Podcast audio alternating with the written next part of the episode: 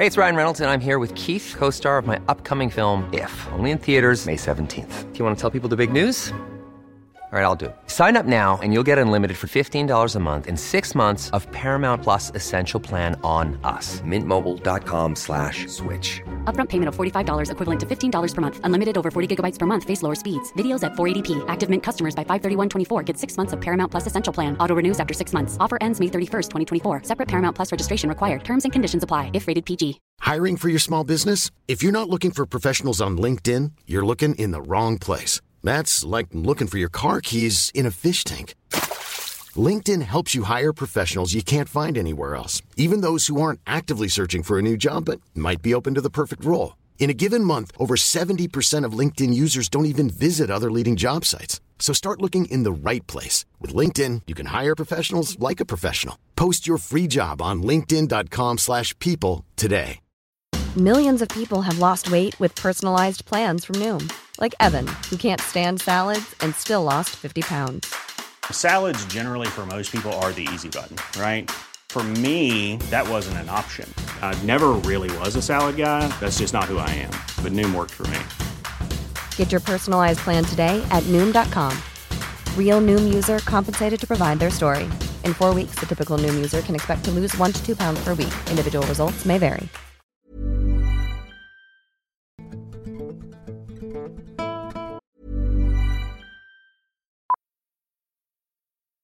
Millions of people have lost weight with personalized plans from Noom. Like Evan, who can't stand salads and still lost 50 pounds. Salads generally for most people are the easy button, right? For me, that wasn't an option. I never really was a salad guy. That's just not who I am. But Noom worked for me. Get your personalized plan today at Noom.com. Real Noom user compensated to provide their story. In four weeks, the typical Noom user can expect to lose one to two pounds per week. Individual results may vary. How would you like to look five years younger? In a clinical study, people that had volume added with Juvederm Voluma XC in the cheeks perceived themselves as looking five years younger at six months after treatment. Look younger, feel like you. Add volume for lift and contour in the cheeks with Juvederm Voluma XC. Reverse signs of aging by adding volume to smooth laugh lines with Juvederm Vollure XC. For important safety information and to find a licensed specialist, visit juvederm.com. That's J U V E D E R M.com. Not for people with severe allergic reactions, allergies to lidocaine, or the proteins used in Juvederm. Common side effects include injection site redness, swelling, pain, tenderness, firmness, lumps, bumps, bruising, discoloration, or itching. There's a risk of unintentional injection into a blood vessel, which can cause vision abnormalities, blindness, stroke, temporary scabs, or scarring. Talk to a licensed specialist to find out if it's right for you. On the evening of July 7th, 2007, I was patrolling a swampy area in Lauderdale County, Mississippi, as a police officer. The moon cast an eerie glow, creating an atmosphere of mystery. As I drove, my headlights caught two red dots reflecting back at me. Intrigued, I approached the source and discovered an unusual creature. It resembled an alligator, but with distinct legs and arms that ended in thumbs. The creature stood upright, just like a human, walking with a peculiar gait. The sighting lasted for about 20 seconds before it vanished into the darkness under the thick tree canopy. There were no nearby houses, and this location wasn't far from where several alligators had been spotted earlier that week. It was impossible to mistake this creature for any other animal. I immediately reported the incident to my supervisor, who was taken aback by my account. In the morning, a request was made for a helicopter equipped with thermal imaging devices, but our search yielded no results. Speculation arose that the creature I witnessed might be the lizard man, a figure intertwined with the legend of the Mothman. One of the earliest reported sightings of the lizard man came from an oil rig worker in Scarborough, West Virginia. According to local residents, there are caves in the nearby swamps where bodies were allegedly experimented on during World War IE by Japanese scientists under Operation Paperclip. Some believe these experiments may have given rise to the existence of these lizard like beings, but such claims remain speculative.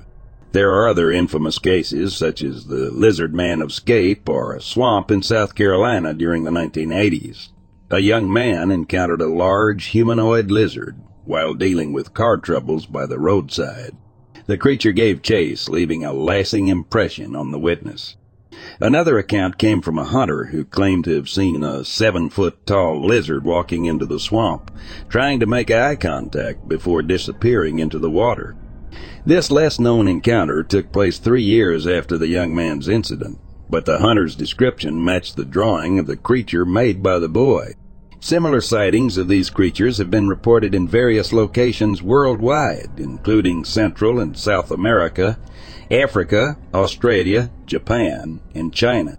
Witnesses often describe them as bipedal reptiles with scales. Even Native American folklore tells tales of giant lizard-like monsters that prey on humans, particularly children. Some cultures revered lizard like beings as gods, while others viewed them as savage man, eaters or demonic entities. Sheriff Billy Sollie of Lauderdale County acknowledged that they haven't found concrete evidence to prove or disprove the creature's existence. However, they remain open to investigation. Local residents and those near the area continue their search, hoping to uncover any evidence that might shed light on these sightings. In conclusion, I would like to emphasize that there are numerous first-hand reports and encounters with these creatures. We must handle this information with care, ensuring it doesn't fall into the wrong hands or cause unnecessary panic. If you have any additional information or have had a personal encounter with this creature, please reach out to me via email.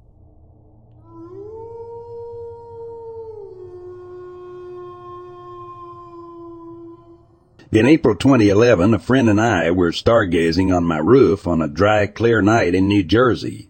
We were observing the Lyrids meteor shower that wasn't producing as many shooting stars as we had hoped, but we stayed up there intensely focused on the sky to see one every few minutes.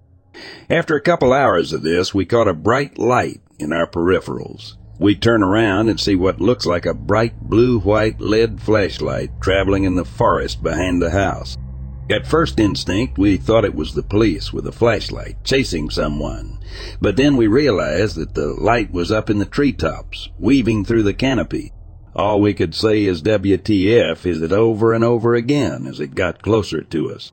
It was traveling along the direction of the river behind our house and seemed to notice us because as it passed the back of my house, it slowed to a gentle stop, then took a 90 degree turn onto the clearing of our property about 40 feet from us, coming straight towards us, as if it had noticed us and wanted to check us out. This is when we got our first really good look at it. It was a perfectly defined, glowing sphere of light the size of a basketball with what seemed like churning, flowing plasma inside. Icy blue-white hue emitting absolutely no sound at all. We started screaming at this point. As it approached, it moved very slowly compared to the pace it had traveling through the trees. It seemed almost cautious in its movement. It's weird, but you could sense some form of intention, intelligence in its movement. We were horrified because we knew nothing could explain what we were seeing. And we weren't about to have around and find out by letting it get any closer. We scrambled off the roof and ran inside, hiding under a blanket like scared little children, even though we were in our late teens. We didn't talk about it much after that because we just couldn't explain it. About a year later, one of my neighbors is banging on my door telling me to let him in. He told me that him and a friend were down by the river in that same patch of woods and were chased by a floating silent light ball. This freaked me out because I knew he was telling the truth. I had never told him the story of my encounter.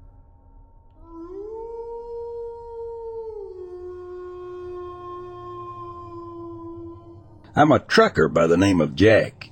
I've driven through many a desolate stretch of road, passing by endless miles of nothingness. The solitude doesn't bother me. In fact, I kind of like it. But there's this one memory, this one particular drive through the middle of nowhere, Colorado, that still sends a chill down my spine.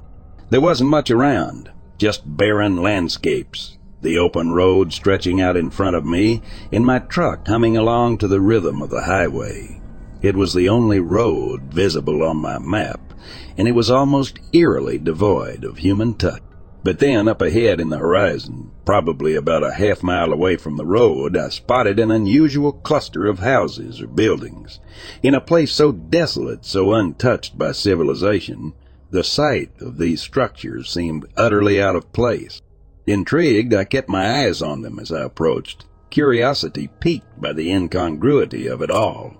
As I drove past, I got a clearer view. The houses were set up in a circle, forming a sort of perimeter around an open area. What was more unsettling, though, were the people I saw walking around in the center. They were all donned in black robes, their faces hidden from view, gathering in a tight circle. Then, out of nowhere, three black SUVs appeared. They drove across the barren landscape, plumes of dust rising in their wake, heading directly towards the group. A sense of unease crept over me a cold shiver snaking down my spine as I watched the scene unfold. Something about it felt wrong, like I was inadvertently witnessing something I shouldn't. I remember wishing I had the time to stick around to see what was really going on. But duty called. I had a schedule to keep, deliveries to make. So I kept driving, leaving the strange sight behind me. In the rearview mirror, the sight of the robed figures and black SUVs slowly faded into the vast Colorado landscape. I often find myself mulling over that sight, wondering what was happening back there. It seemed like something out of a cult movie, a secret meeting in the middle of nowhere. But I guess I'll never know for sure. All I have is this unsettling memory and a story that sounds too strange to be true. I've seen many odd things during my years on the road, but that eerie sight in Colorado remains the most inexplicable of them all.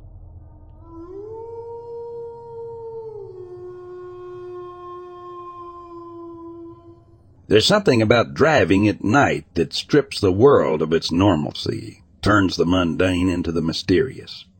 I learned this the hard way during a run from Yuma, Arizona, driving the lonely stretch where the 8 intersects the 85 at Gila Bend.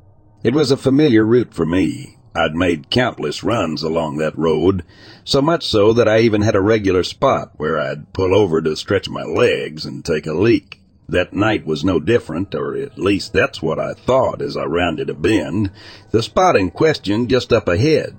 As I was about to pull over, my headlights illuminated a figure strolling across the highway. It was a creature unlike anything I'd seen before, a strange amalgamation of features that didn't belong together. It looked canine, but its appearance was grotesquely warped. Its hind legs were elongated, almost rabbit-like, but twisted in a way that didn't seem natural. Its body was lean and muscular, its defined muscles rippling under the skin as it moved. Its snout was long and narrow, like that of a wolf, but devoid of any fur. The creature's skin was an unusual sight, a stark contrast to the mangy patches you'd expect on a hairless animal. Instead, it was thick and tough, looking almost akin to a rhino's, but it had an uncanny smoothness to it that caught the reflection of my headlights. But what really got me, what truly sent a shiver down my spine, was the way it regarded me. As I slowed down, it didn't panic or run away as you'd expect a wild animal to. It simply continued its leisurely stroll, its eyes never leaving me. It was as if it was sizing me up, unafraid and eerily calm. The creature was massive, easily the size of a Great Dane or a Cane Corso, and its bizarre, uncanny appearance left an indelible mark on my memory. I watched paralyzed as it disappeared into the darkness on the other side of the road. Needless to say, I didn't stop that night, nor any other night after that. My usual pit stop was permanently tainted by that eerie encounter. Now, every time I make that run, I can't help but scan the roadside, half expecting to see that creature again. And each time, a chill runs down my spine a reminder of the night when the mundane turned into the mysterious.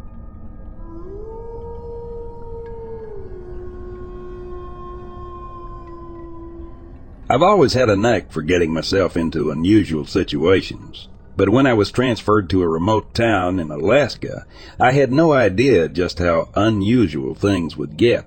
The town was surrounded by a vast, dense forest infamous for its strange occurrences. The locals spoke in hushed whispers about the inexplicable disappearances of hikers and chilling apparitions that had a knack for driving people mad. The rumors didn't bother me until the day a couple vanished without a trace during a routine hike. I was Officer Jane Wilkinson, and leading my team of ten officers into the depths of that forest was a decision that would forever haunt me. We were seasoned police officers. As we moved deeper into the forest, we encountered inexplicable phenomena. Disembodied whispers filled the air, seeming to lure us further into the wilderness. Apparitions flickered in and out of sight among the trees, their presence chilling us to the bone. Then, one by one, my team started to disappear. No cries for help, no gunshots, just a terrifying silence that stretched on until we were down to half our original number. That's when we saw it. A monstrous creature, more beast than man, its twisted form a grotesque mockery of a dog. The cryptid the locals feared was real, and it was hunting us. With my heart pounding in my chest and the primal fear of being hunted surging through me, I found myself stumbling upon its lair. A ghastly sight awaited me there. The remains of countless hikers scattered around the clearing. Gritting my teeth, I radioed the station, relaying the grim discoveries and the horrifying situation. The backup was hours away, the terrain too treacherous for a quick response. Alone and scared, I decided to search for the cryptid. I crept through the woods, my flashlight revealing nothing but shadows and the occasional pair of reflective eyes belonging to a harmless critter. Hours passed in a chilling silence, the creature nowhere to be found. Every snap of a twig, every rustle of leaves set my heart racing. The sky was beginning to lighten when I realized my search had been futile.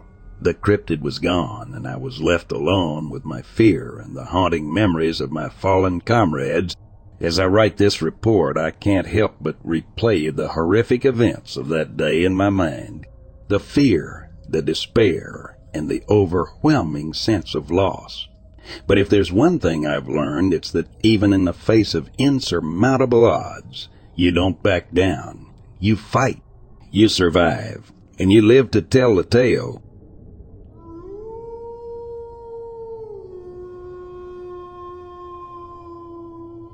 I work as an ice logger in Peace River, Alberta. Now, mind you, I'm there only four months a year. But I would tell you that we have an ice camp, a nice setup, and we go 24-7 hauling wood for the big chippers, and chips go to China as wood heat, etc. Anyhow, we had a bridge out where we have to take the big chip trucks across, and we're six of us there. Some idiot trucker threw out a bag of trash right on the river. Mind you, at this time in the season it was 40F below. We all saw these big tracks come out to this bag and rifle through it. This thing, whatever it was, dragged its feet, whether to hide its prints or what. But all of us are tough, bruised, battled, and scared loggers who never said a word to each other. Just looks, or I guess glare at each other. But we knew there was something there in the wood line. We've done our work and we got the hell out of there. This is the thing. Truck drivers don't have to stay in the woods like us. Whatever it was did not like that bag of trash thrown there. We were not allowed at night when we were skidding to go five feet from the machine. Have your smoke, but don't go too far. Now, this is written down as an offense if you do it. Our old cook, well, she is not that old, but she told us not to throw food out at the camp because it would cause ravens to come in and cause a racket in the morning. Because the boys work 12 hour shifts and hate to get woke up. Anyway, this night I was on days at the time and could not sleep. So after supper I stayed around the kitchen talking to her. She is a Plains Cree lady and I am Mi'kmaq. So after a while, like 9 or 9.30, I noticed her bagging stuff, leftover dinner, etc. I said I will take that out for you. Our trash bins are bear, proof with heavy lids. She said no, so I watched her take this bag outside and lay it beside the bear, proof bins. I was thinking, WTF, I did not ask her much or why really she does that, but in a way she said it was for her big friend. I did not go see if the food was gone as I worked 12 hour shifts, but I do watch here after our supper and our breakfast. She puts certain things aside for somebody or something.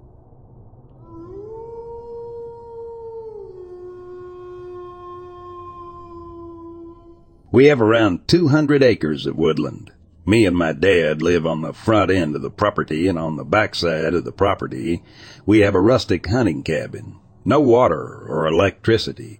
The back end of our property also sits on the edge of a state forest. You have to travel something like 12 miles before you reach any kind of road or trail. Several years back, during deer hunting season, my dad and I were sitting around the campfire back at our hunting cabin. It was near dusk, and we were done hunting for the day, just relaxing. We both saw something moving in the sky that caught our attention. A larger purple shape, about the size of a small car, was floating along just above the tree line. It was moving rather quickly. It came from the direction of the front end of our property, came towards us, went above our heads, and continued back toward the state forest until it disappeared from sight. If I had to guess, I would say it was moving about 15 miles per hour.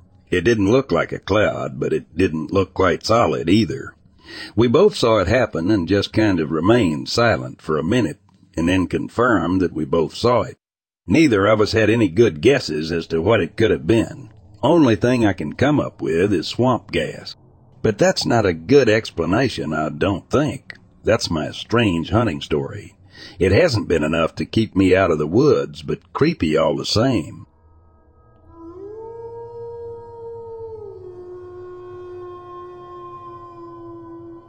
I'm a wildlife biologist. I do a lot of work in Northern Cali and Oregon, and during the summer I work nights. I'm female and do most of the work solo. Last summer I was hiking in deep woods in Northern Cali, about an hour and a half from my truck with no cell service. Around 1.30 a.m. I had finished up surveys and was heading back when I suddenly smelled something odd. I continued up the steep hill, and as I came over the top, I was suddenly on the edge of a large camp. The area was cleared, and I could see several tents and UTVs and trash everywhere. That weird smell. It was a porta potty. I could also see a fire pit with several figures sitting around it. I stopped dead, immediately dropped to the ground, and scrambled behind a tree. I was close enough to hear some mumbled conversation and occasional loud laughter. The only reason there would be a camp that far into the wilderness would be to grow weed illegally. These people can be very violent, and many people involved in the industry go missing every year. Women especially can be swept into sex trafficking, never to be seen again. I got out my spot device, GPS locator, and satellite messaging, and sent my location and situation to my supervisor. I crawled as quietly as possible back down the hill before retracing my steps to take a long way around. My adrenaline ran high until I got to the safety of my truck, and I crashed hard and cried on the phone to my supervisor. That was one of the more terrifying moments in my career. I've had several encounters alone with large predators, but nothing is scarier than encountering a group of strangers alone in the deep woods.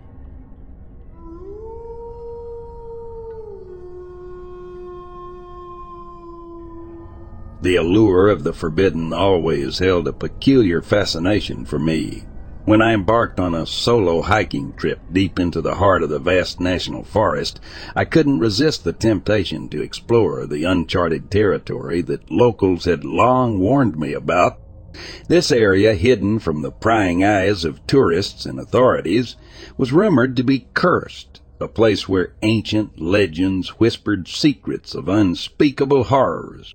As I ventured further from the well-trodden paths, the forest became denser and more foreboding. The gnarled branches of ancient trees seemed to claw at the sky, casting eerie shadows that danced like malevolent spirits. The oppressive silence pressed in around me, broken only by the occasional rustle of leaves or the distant hoot of an owl. The trees began to thin, revealing a desolate clearing in the heart of the forest. Here the sunlight struggled to penetrate the canopy, casting a feeble glow that only served to enhance the eerie ambience. Amidst the tall, moss-covered rocks, I spotted an enormous boulder that beckoned me closer. It was beneath this colossal stone that I stumbled upon something that defied reason, a nightmarish tableau that would haunt my dreams for years to come. There, nestled beneath the rock's imposing shadow, lay the desiccated remains of a creature that could only be described as colossal. The partially buried corpse was massive, with elongated limbs that stretched outwards as if in defiance of death itself. The skeletal structure was unlike anything I had ever encountered, bearing no resemblance to the fauna of our modern world. The bones were aged and yellowed with time, hinting at an existence that spanned millennia. My heart pounded in my chest as I dared to get closer, my trembling hands reaching out to touch the ancient remains. But as I examined the creature more closely, an unthinkable terror gripped me with icy fingers. The colossal carcass had moved. Panic seized my senses as the bones shifted and creaked. Sinews and tendons that should have long turned to dust strained and flexed. The ancient giant, or whatever abomination it was, stirred beneath the weight of time. In that horrifying moment, the very laws of nature seemed to unravel. Without a second thought, I turned and fled, my footsteps echoing through the chilling silence. The dense forest closed in around me like a suffocating shroud, and my heart pounded a desperate rhythm in my chest. Fear and disbelief warred within me as I pushed myself to run faster and farther. Finally, I burst out of the forbidding part of the forest back into the relative safety of the more familiar trails. Gasping for breath, I collapsed onto a mossy knoll, my mind reeling with the magnitude of what I had witnessed. What had I stumbled upon in that forbidden clearing? Was it an ancient giant, a Nephilim, or something even more nightmarish? Questions swirled through my thoughts and I couldn't help but wonder if the legends and whispers of the cursed forest held more truth than anyone could have ever imagined. What did I just witness, and what unspeakable horrors lay hidden beneath the ancient trees of the national forest?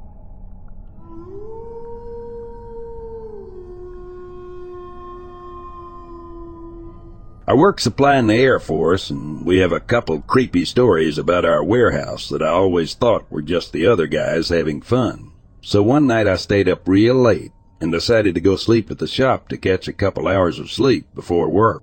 I kept all the lights off and passed out in the office, and about an hour in I start to wake up to all these noises. Sounds like someone's running around the warehouse, so I look out the doorway and don't see anything and all of a sudden there's a crash in the room next to mine. The chair was spinning and stopped perfectly facing the desk I was at, and all the computer screens turned on. I went outside and smoked till everyone else showed up low.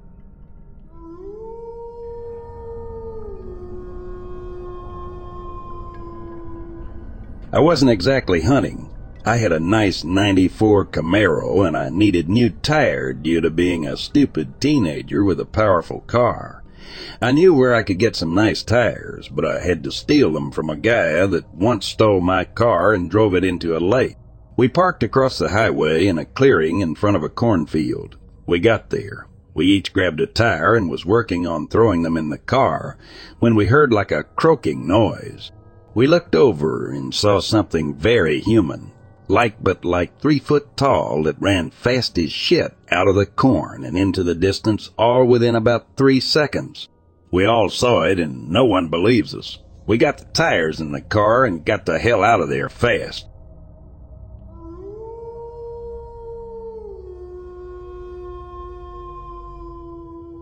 Not exactly spooky, but when I was in boot camp, I was in Ship 6, name of the barracks, about three months after they reopened it. It had been closed for about five years prior and was still going through renovations while we were there. Around midnight, uh, four weird shit would happen. It was likely the symptom of sleep deprivation, but you'd always hear footsteps, occasionally see something moving outside the porthole on the door to the open bay, and everyone on the second and third deck swore they saw either a recruit or a horse walking. Around up there, Thing is, some dude did kill himself in that building a couple years before they closed it, or so I've been told. At my current station, though there's a bunch of vampire deer that make it onto base, and last year when I was on nights, there was a deer that liked the parking lot outside my building. We have cameras that cover said parking lot, and I once saw that deer looking up at the camera for a minute or two. At first, it was spooky to see a deer with fangs look right back at me, but then it got kinda cool and uh, unsettling.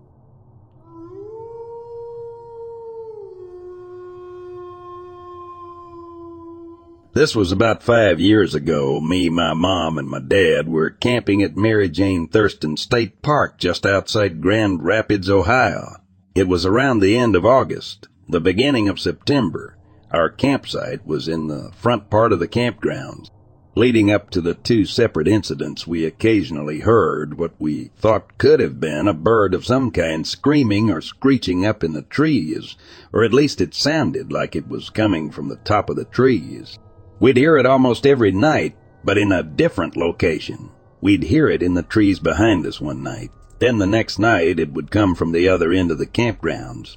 Then the night after we'd hear it from across the road. I've listened to the sounds of different animals, including owls, to see if that was the noise we heard, but nothing is even close. Occasionally we'd hear what sounded like branches being snapped, but thought nothing of it. I had my own tent, and that detail is somewhat important as it factors in to the second incident. First incident. My dad woke up in the middle of the night to what sounded like someone was rummaging through the ice chest, which was sitting between our tents. He said he then heard whoever or whatever it was shut the cooler and walk away. He told me and my mom about it the next day. The odd thing was that nothing was missing from the cooler. Second incident happened the night after the first one. I had a little small TV and my game console in my tent. I was watching a movie when I hear something approach our campsite. Whatever it is went through the cooler again. I could hear the ice moving around as it was rummaging through the cooler. I was as still and as quiet as possible, but whoever or I should say whatever it was knew I was awake because it decided to put its massive hand on the side of my tent and push it in. I was frozen with fear and didn't know what to do.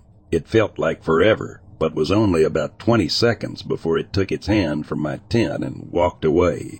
I didn't even think about looking for tracks the next day. We don't have bears in this part of Ohio, so I definitely know it wasn't a bear. This thing didn't take anything from the ice chest, despite going through it twice.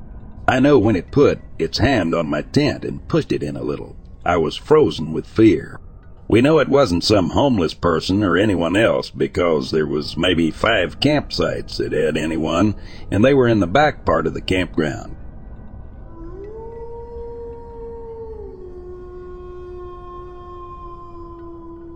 My family has a hunting cabin in the Allegheny National Forest of Pennsylvania. My grandpa, who worked in a steel mill in Pittsburgh, bought the land in the 70s whenever the real estate agents used to go into the mills and post ads for huge plots of lands that the steel workers would break up and all get their own plots for dirt cheap, then help each other build their camps. Allegedly, there was a grave site found on the property that my grandpa bought. The details aren't exactly clear how this was discovered, but Apparently, some type of survey was done before the property was sold. An archaeologist from the University of Pittsburgh uncovered a very old Native American grave. They excavated the grave, but the pit, by that point, now just a depression in the ground, was still there. This was on my grandpa's property about 200 yards from the cabin. Of course, I don't know that any of this is true, but the depression was, and as far as I know, is still there, and that was the story we were all told. Of course, when I was a kid, my cousins, and I used to do very dumb and disrespectful things like go back to the site in the middle of the night and dare each other to lay down in it. I probably was about 10 years old when it happened in the early 90s. My dad swears he doesn't remember it, but my cousin I keep in touch with clearly also remembers it. We were sitting around the campfire, roasting hot dogs and marshmallows talking, that type of thing. Obviously, there was no alcohol on my part as I was like 10 and my dad didn't drink. I remember my dad shushing everybody and my older cousins and my dad were talking about seeing somebody in the woods. My dad is telling everybody to be quiet and he shines a flashlight into the woods. We don't see anybody. We go back to our business and one of my cousins shouts out there. He is again. By shielding the light from the fire, you can see a wispy grayish human figure walking through the wood slowly, like prowling like he's trying not to make any noise.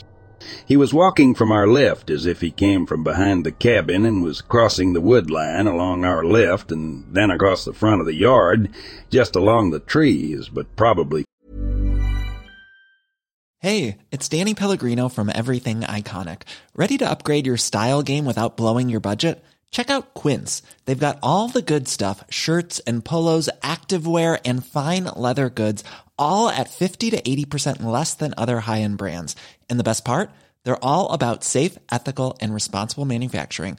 Get that luxury vibe without the luxury price tag. Hit up quince.com slash upgrade for free shipping and 365 day returns on your next order. That's quince.com slash upgrade.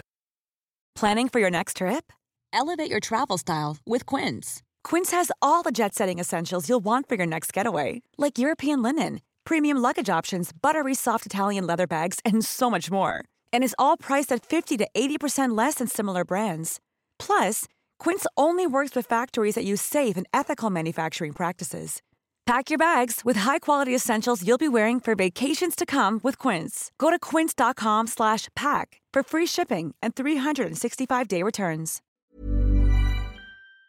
50 yards or so from us, taking a wide turn to avoid us. Nobody said a word. My dad and one of my cousins both shined flashlights several times, but he would disappear. You could only see him in the dark and after your eyes adjusted. At some point he walked in the field of view where the fire was between us and him, and we never saw him again. The creepy part is the direction he was walking was towards the grave site. We had never seen this before and never saw it again. I probably spent a week every summer at the camp until I was about 20.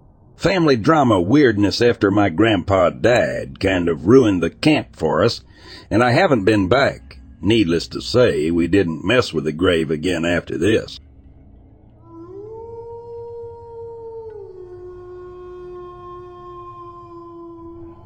My family and I went on a trip to the Hocking Hills area of southern Ohio a few weeks ago. There was a place that I always wanted to visit, the abandoned ghost town Moonville Rail Tunnel. I've never been to this area, so I didn't know what to expect, but I did know it was pretty deep in the woods. We took a trip from our rented cabin using Google for GPS to the location. We start driving, and it's, for lack of better words, real impoverished where we are driving, or hills have eyes, isk. We literally only see a few cars on the way there and are on back roads. We get to a point where we need to enter into a forest and we are close to the tunnel. There was a sign that said we were entering Bubba Wood. For a little additional information, I drive a Mercedes that I'm just lucky to have and have my husband in the car, a black man with dreadlocks, my 10-year-old nonverbal autistic son, and my 6-year-old daughter. We drive down this real creepy stone road into the forest and there is nothing back there. No houses, no cars, nobody. We see signs that we are close and pull in the parking lot. There is a footbridge with a ton of on it that people put there. We walk over the footbridge and make our way toward the tunnel, which is a lot larger than I expected. We hear the sound coming from the other side of the tunnel that goes into the woods away from the parking lot. A truck comes driving through the tunnel toward us while we are on foot. He gets out of his truck with a chainsaw, and it's a white guy in his sixties. He walks with my entire family everywhere we go and through the tunnel. I tried to make small talk with him and pull some info about if he worked for the Department of Natural Resources, etc. He really wasn't budging.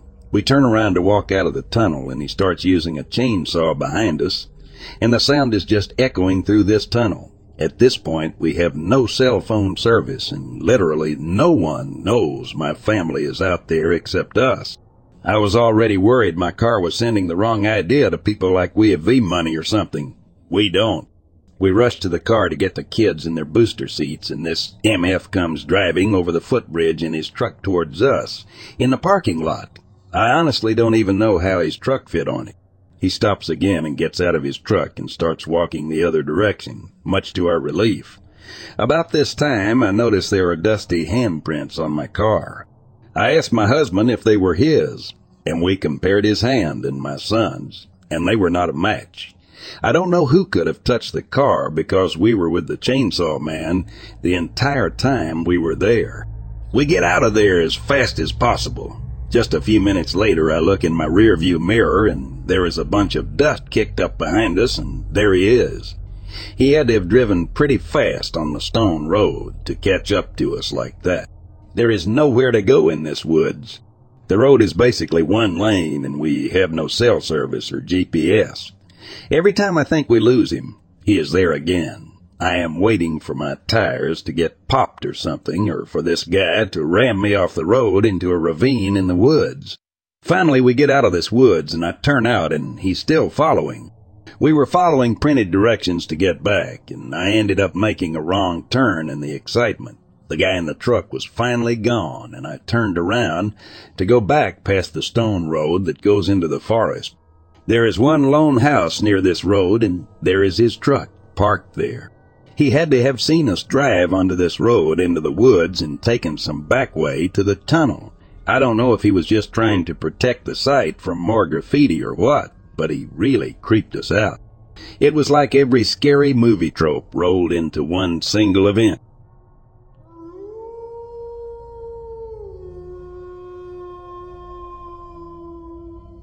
So as a Marine, my first assignment took me to good old USAG Yongsan in Korea.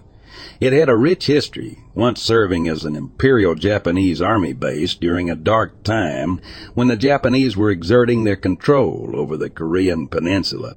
I recall seeing an Imperial chrysanthemum still adorning the 8th Army HQ, reminding us of its past. However, there was a lesser known corner of the base where a peculiar building stood, possibly a storage facility for the hospital or something of the sort. This place had towering walls that seemed to guard its secrets, and it had been rumored to be a special hospital.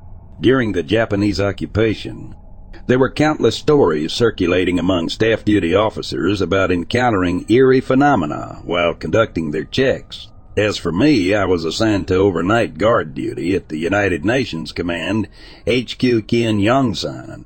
About three to four years prior, a fellow NCO approached the guard requested his weapon, and tragically took his own life in the gazebo located at the back of the headquarters.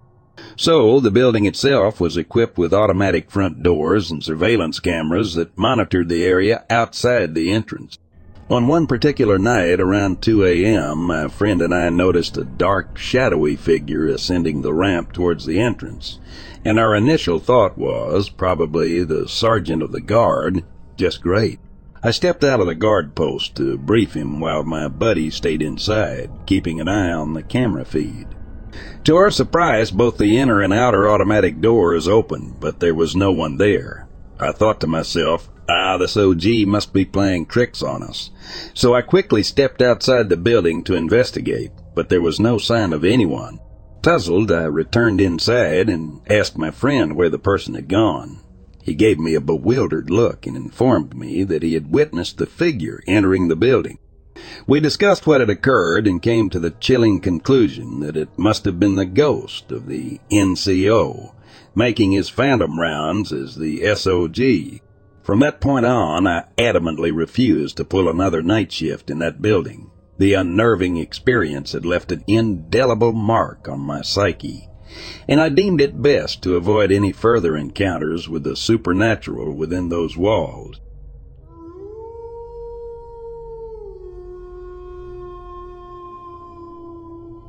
I have stories about both my farm and my boyfriend's farm that might be interesting to you. Farms have a lot of history. My family has been farming in the exact same spot since the 1870s when my family arrived from Germany and his family has been farming in the same area since the 1930s. Therefore, they have lots of tales. My boyfriend's dad, I'll call him my father-in-law because he basically is. I swear has seen everything at least once and has the most interesting stories. I will share a couple of his to start. For context, my boyfriend's family farms on both sides of Iowa and Missouri border, since they live fairly close to the state line. They have corn, soybeans, and beef cattle on pasture. I particularly love the cattle because I love getting to jump in the Ranger and ride around the pasture with my boyfriend to check on the cows. We do this almost every night in the spring, summer, and fall to make sure they are healthy, not injured, account for the calves, make sure they have enough grass, and look to see if there are any holes or breaks in the fences. In the winter time, they get moved to a lot with a covered shed to protect them from the elements. So they are not on the pasture, and we feed them hay. Anyway, in the mid 2000s, my father-in-law was out in the wooded area of the cattle pasture. The trees are quite dense here, and it often serves as a great deer hunting spot in the late fall winter once the cows have been moved to the winter lot. He was setting up trail cameras in the woods to watch deer in preparation for hunting season that fall. After some time, he came back out to get the card out of the camera to see if there were any big bucks roaming around. When he took a look at some of the pictures, he saw that there had been an unusual man back there. Trespassers aren't all that uncommon, and often it's just an annoyance rather than cause for concern. There was no way to tell who it was, so he just forgot about it. A few days later, he went back to hang the camera back up in the tree. When my father-in-law went back a second time about a week later to get the camera to see the pictures, someone had dug three makeshift graves in the back corner of the pasture. At the head of each grave was a wooden cross with a first name on it. He unfortunately didn't catch the man on trail camera, but he alerted the police about the situation. I think based on the names on the crosses, the police had an idea of who it could have been. The rural Midwest is smaller than you think for being so vast. My father-in-law wasn't really sure what came of that and never asked too much into it. But if he hadn't discovered those graves in the pasture and alerted the police, they might have been filled. For the second story, my father-in-law had some farms in Missouri that were bordered by the Missouri River.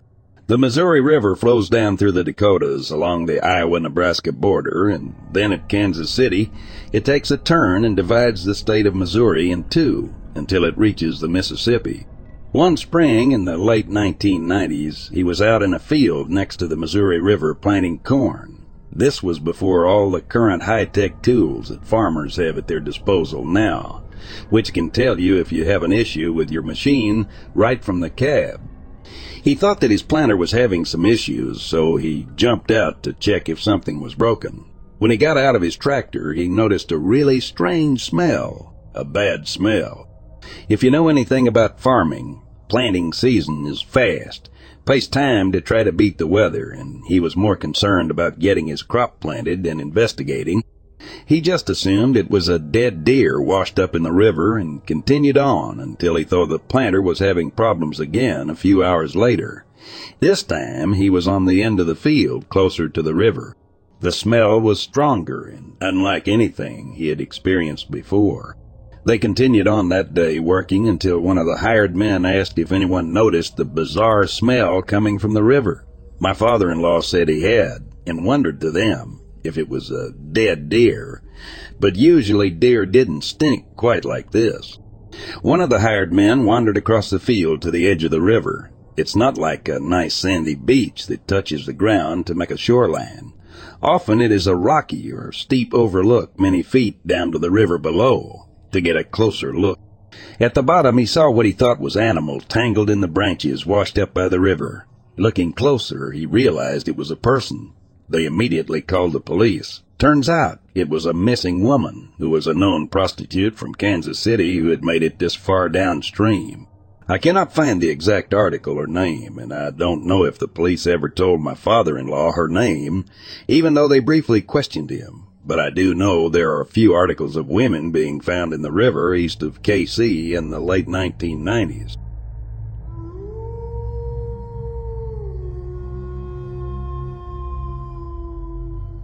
This report details a sighting I, as a police officer, had of an apparent bipedal canid in a suburban township of a large city along the Navajo. The original sighting came from two boys who were riding their bicycles.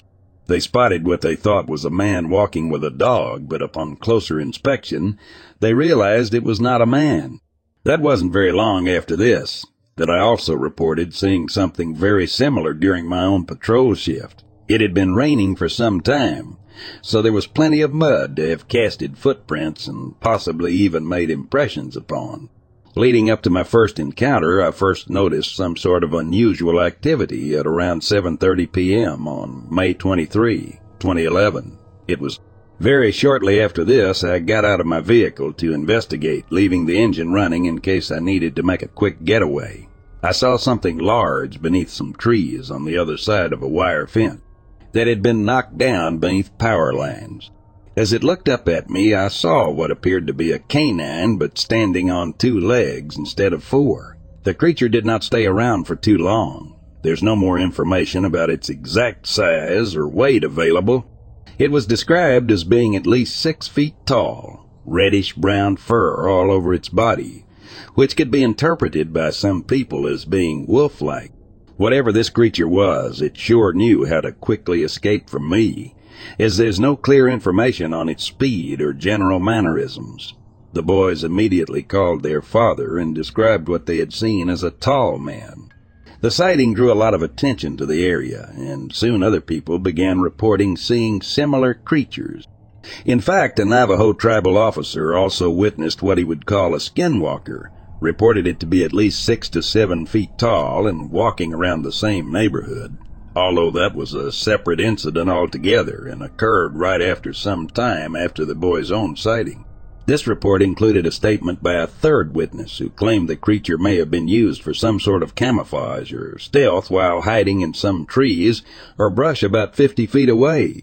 Shortly before seeing me, this man said he had heard dogs barking and howling in a terrible way, this bipedal canine was also described as being covered in dark hair that was more reddish brown. This eyewitness account came from an 18 year old Navajo male who claimed to have also seen the creature on May 24, 2011, right around 12:30 a.m. near his home. It is unknown whether or not all three witnesses were together during any part of their sighting, but it seems likely due to the creature's size being so similar. My sighting happened within less than a mile away from where these two others had seen this. Thanks to Lyle Blackburn for his assistance with this report.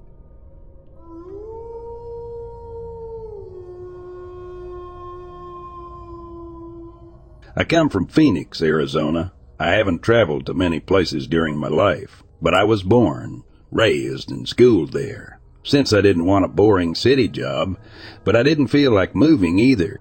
I signed up to be a ranger in the Tonto National Forest. The job wasn't easy or fun on all the time, but at least I didn't have to sit in a crowded office all day. I loved my job for the most part. I really did. All up until a crazy night that I won't forget. I was working my third shift, starting late in the evening. While doing the first tour, it was still fairly light outside. There wasn't a whole lot to see, Many people had already gone home, and the rest were well on their way. I finished the tour, headed back to my station. Time flew by quickly, and I was already getting prepared to do the second and longest tour of my shift. I had to walk about four miles down a rocky road all the way to the Theodore Roosevelt Lake. The walk down was quite easy and very quiet. I reached the lake in less than one hour. I was a bit tired from walking, so I sat by the lake to try and get some rest. The first thing I heard was a splash. It sounded like a very large fish jumping out, falling back into the water. Shortly after that, there was another, but this one was closer and louder. It sounded far too big for a fish. I got startled a little bit, so I stood up and began slowly backing away from the light. The thing in the water began to speed up as well, and I could see something waving its tail towards the shore. Still walking backward, I was focused to see what would emerge from the water. And the first thing I saw was a mouth. A huge mouth, a long one with many teeth, slowly creeping out from the lake. I moved faster back up the hill, turning my head to see what was behind me. After a few steps, when I turned my head, I realized the creature was already running towards me at full speed, looking somehow crocodilian. Its legs were short, but had huge claws on its feet. It resembled the famous Bear Lake monster. I was terrified. Even though it was short, it was moving and closing the distance between us. And my instincts kicked in. I managed to pull myself up quite high on one of the pine trees. I stayed up there for a whole seven hours while this thing waited for me to come down. Only when the sun had come up did it disappear. I finally got off the tree and sprinted the full four miles to the station. They sent over divers and some police, but didn't take what I had reported too seriously. I still worked there, but I refused to go near that side of the forest. And trust me, I get crap for it all the time from my buddies.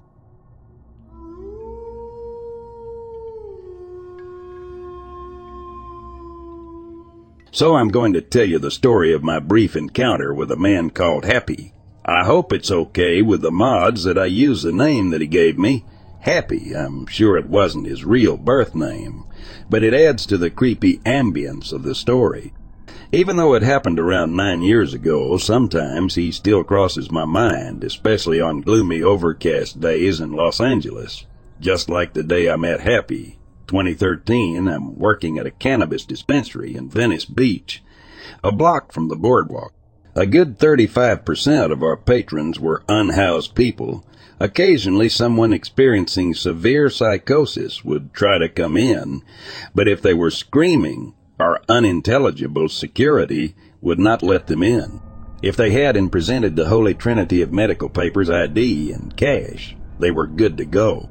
We had a compassion program where we'd bag up grams of shake left over from bottoms of jars and give them completely free, one per person per day, to anyone who asked. Word about this spread quickly on the boardwalk. Generally, these people would be the nicest, most polite, and considerate customers, even if they did smell a bit stinky and their money got pulled out of a sweaty sock. No one working there would bat an eye if someone came in smelling like they'd slept on the beach for a week next to a bottle of vodka, as long as they just calmly buy their weed and be on their way like any other customer. It's a foggy, chilly day around the holidays, sometime between Thanksgiving and Christmas. Someone called out, so I was the only person in the back button-ding. There was another employee at reception and the security guard at the front door. I'm alone in the back room. There are cameras, but no one is actively watching them. This guy walks in after being checked in at the front. He's the only customer at 'em, and I swear the whole room gets colder as he walks in.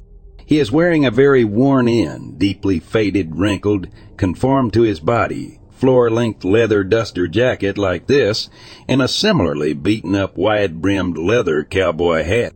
It looked like he'd lived and slept in these same clothes for years. We did not allow hats, hoods, or sunglasses in the store. So I'm surprised that security didn't make him take off his hat. This man is at least six five and built like a boulder not obese kind of large, pick you up and toss you like a rag doll large. The stench that comes with him is unlike anything I've ever smelt before or since. It was beyond B.O., beyond piss or shit. It smelled like actual death, as if he had raw, rotting carcasses tucked under his thick, long leather coat. I thought I had been hardened by plenty of nasty body stank before, but this was absolutely revolting, far beyond anyone who hadn't showered lately or pissed their pants. I'm trying not to inhale very deeply, and I say, sir, excuse me, I'm sorry. Would you mind taking off your hat? Just store policy. Big customer service smile. What are you looking for today? He grunts deeply. He is walking very slow, shuffling and dragging his feet. His voice sounds like he gargles with gravel, rough and wet, raw and angry. I don't take off my hat. At this point, I'm not trying to argue with this man about his hat either. Let's get him in and out. I glance down and see he is not wearing shoes. The bit I can see from under his coat, one of his ankles is massively purple, black and swollen, melon sized. The bottoms of both his feet are bloody and tore up. I realize he is leaving a slight trail of blood as he drags his ragged feet across the concrete floor of the shop.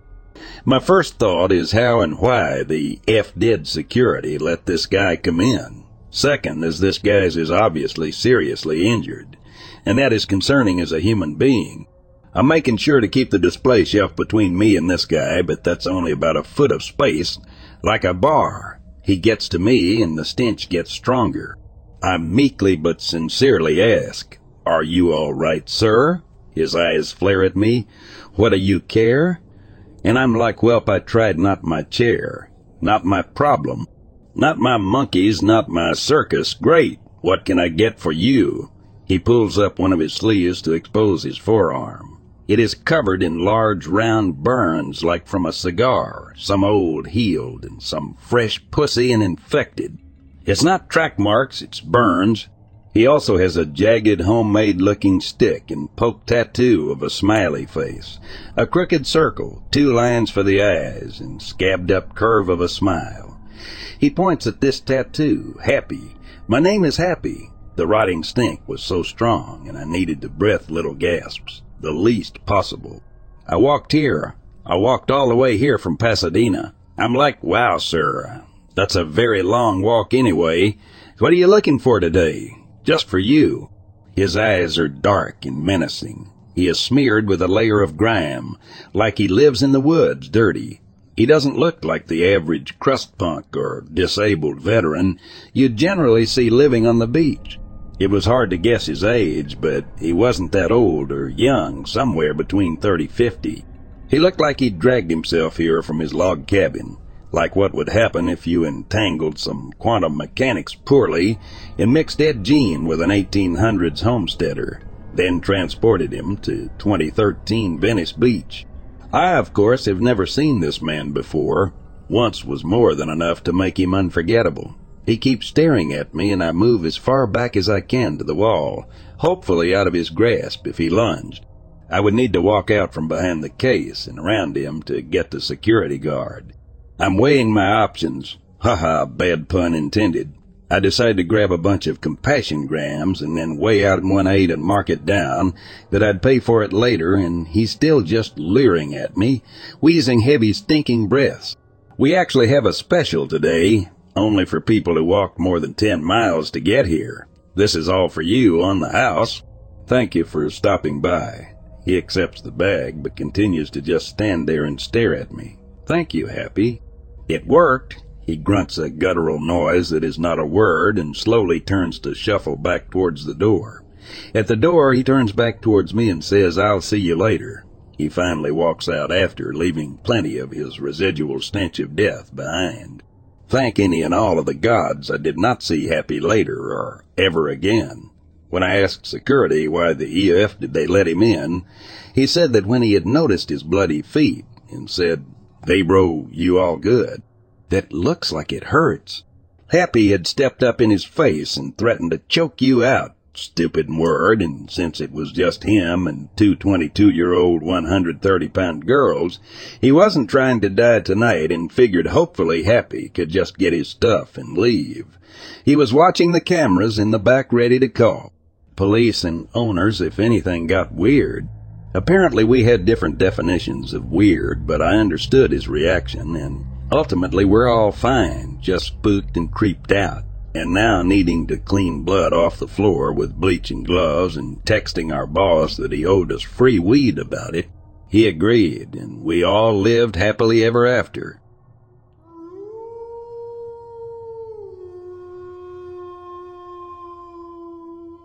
This happened to myself and a close friend both 23 year old males, just last month. We decided to go on a two night backpacking or camping trip in the Adirondack Mountains of New York. We are both very comfortable with nature and spend a lot of time camping, hunting, fishing, etc. We hiked about five miles into a small lake and set up camp on a small beach. This was not a heavily trafficked area, and we did not expect to run into anyone our first night there as we were sitting around the fire. We saw a flashlight moving on the other side of the lake around 10:30. This was fairly unusual, however, we did not think too much of it. But as time went on, this flashlight kept moving around the lake, getting closer to our campsite. We kept discussing who could possibly be wandering around the woods in the middle of the night, and we did not particularly want an unwelcome guest. Once it was clear that the person, or people, were heading for our campsite, we moved off into the woods nearby to see who wandered up. I took a small axe with me, and he had a point 22 rifle. Now, we weren't expecting trouble, and we certainly didn't want to make any, but we figured we might as well cover our bases.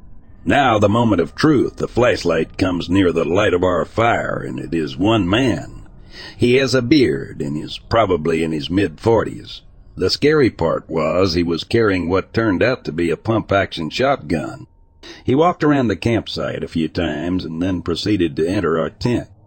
After rummaging around for a minute or so, he came out and started yelling, I know you're out there. Why don't you come and say hello? My friend and I remained motionless under a hemlock tree about fifty yards away. That is when the man proceeded to fire his shotgun into the woods, not too far from where we were. He also swung his flashlight around several times. After what felt like hours, he grabbed my friend's backpack and a few articles of clothing we had drying off near the fire and threw them in to burn. My friend, who had trained the point 22 at the man, asked me if he should shoot. I told him absolutely not, unless he spots us and starts to point the gun in our direction. Thankfully, the man moved off from where he had come after a little while. We waited until his flashlight was on the other side of the lake, ran out, grabbed everything we could fit in my pack and took off. It was now around 2 or 3 a.m. We ran out the trail with flashlights and made it back to my car as the sun was coming up. We immediately went to the police department and reported it, where we also spoke with some forest rangers. That was it. I haven't heard anything back from the police. It wasn't mysterious, however, it creeped the hell out of both of us.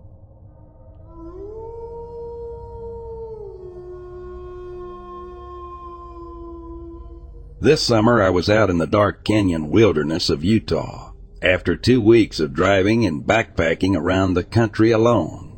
The plan was a seven day trip and after a few days of setbacks I was on my last night. By this time I was already a little scared of the dark, but that's just what happens when you are your only company for three weeks. Anyway, on the sixth day, I found an awesome elk antler and put it on my shoulders about a mile into the day's hike. As anyone who has poorly packed a pack will attest, just slapping 15 pounds on the top of your pack is a bad idea. About halfway through my planned death march, my hip was getting sore and I blew through my water. I decided that I would stop early and get some water. Luckily, I found a few puddles in a dryish riverbed and made camp. I started boiling some water when it struck me if there's skanky water here, there may be good water upstream. So up I went upstream. Just as the canyon boxed out a little spring filled the bed with deliciously cold, refreshing water. I drank on my hands and knees before realizing I didn't bring my water bottles. Whatever I hiked a half mile or so back to the camp and grabbed them. This is where it gets weird. On my trip back up, I kept feeling really vulnerable and uncomfortable. Every little rustle in the bushes set me off. I could hear birds calling in the distance that set me off. I kept looking for something following me. I can only describe my emotion as pure terror. It got to the point where I picked up a branch in the just in case a cougar tried to attack me. I still kept telling myself that it was just paranoia and I'm fine, but I couldn't shake the feeling that I was being watched. I finally got to the water and filled up my CamelBak and bottle, constantly looking over my shoulder. The feeling of unease was still with me when I headed back down the gulch. There I came upon a fresh mountain lion print placed directly between two that I made on the way up. It's one thing to think that your fears are unfounded paranoia. It's much worse to know they are true.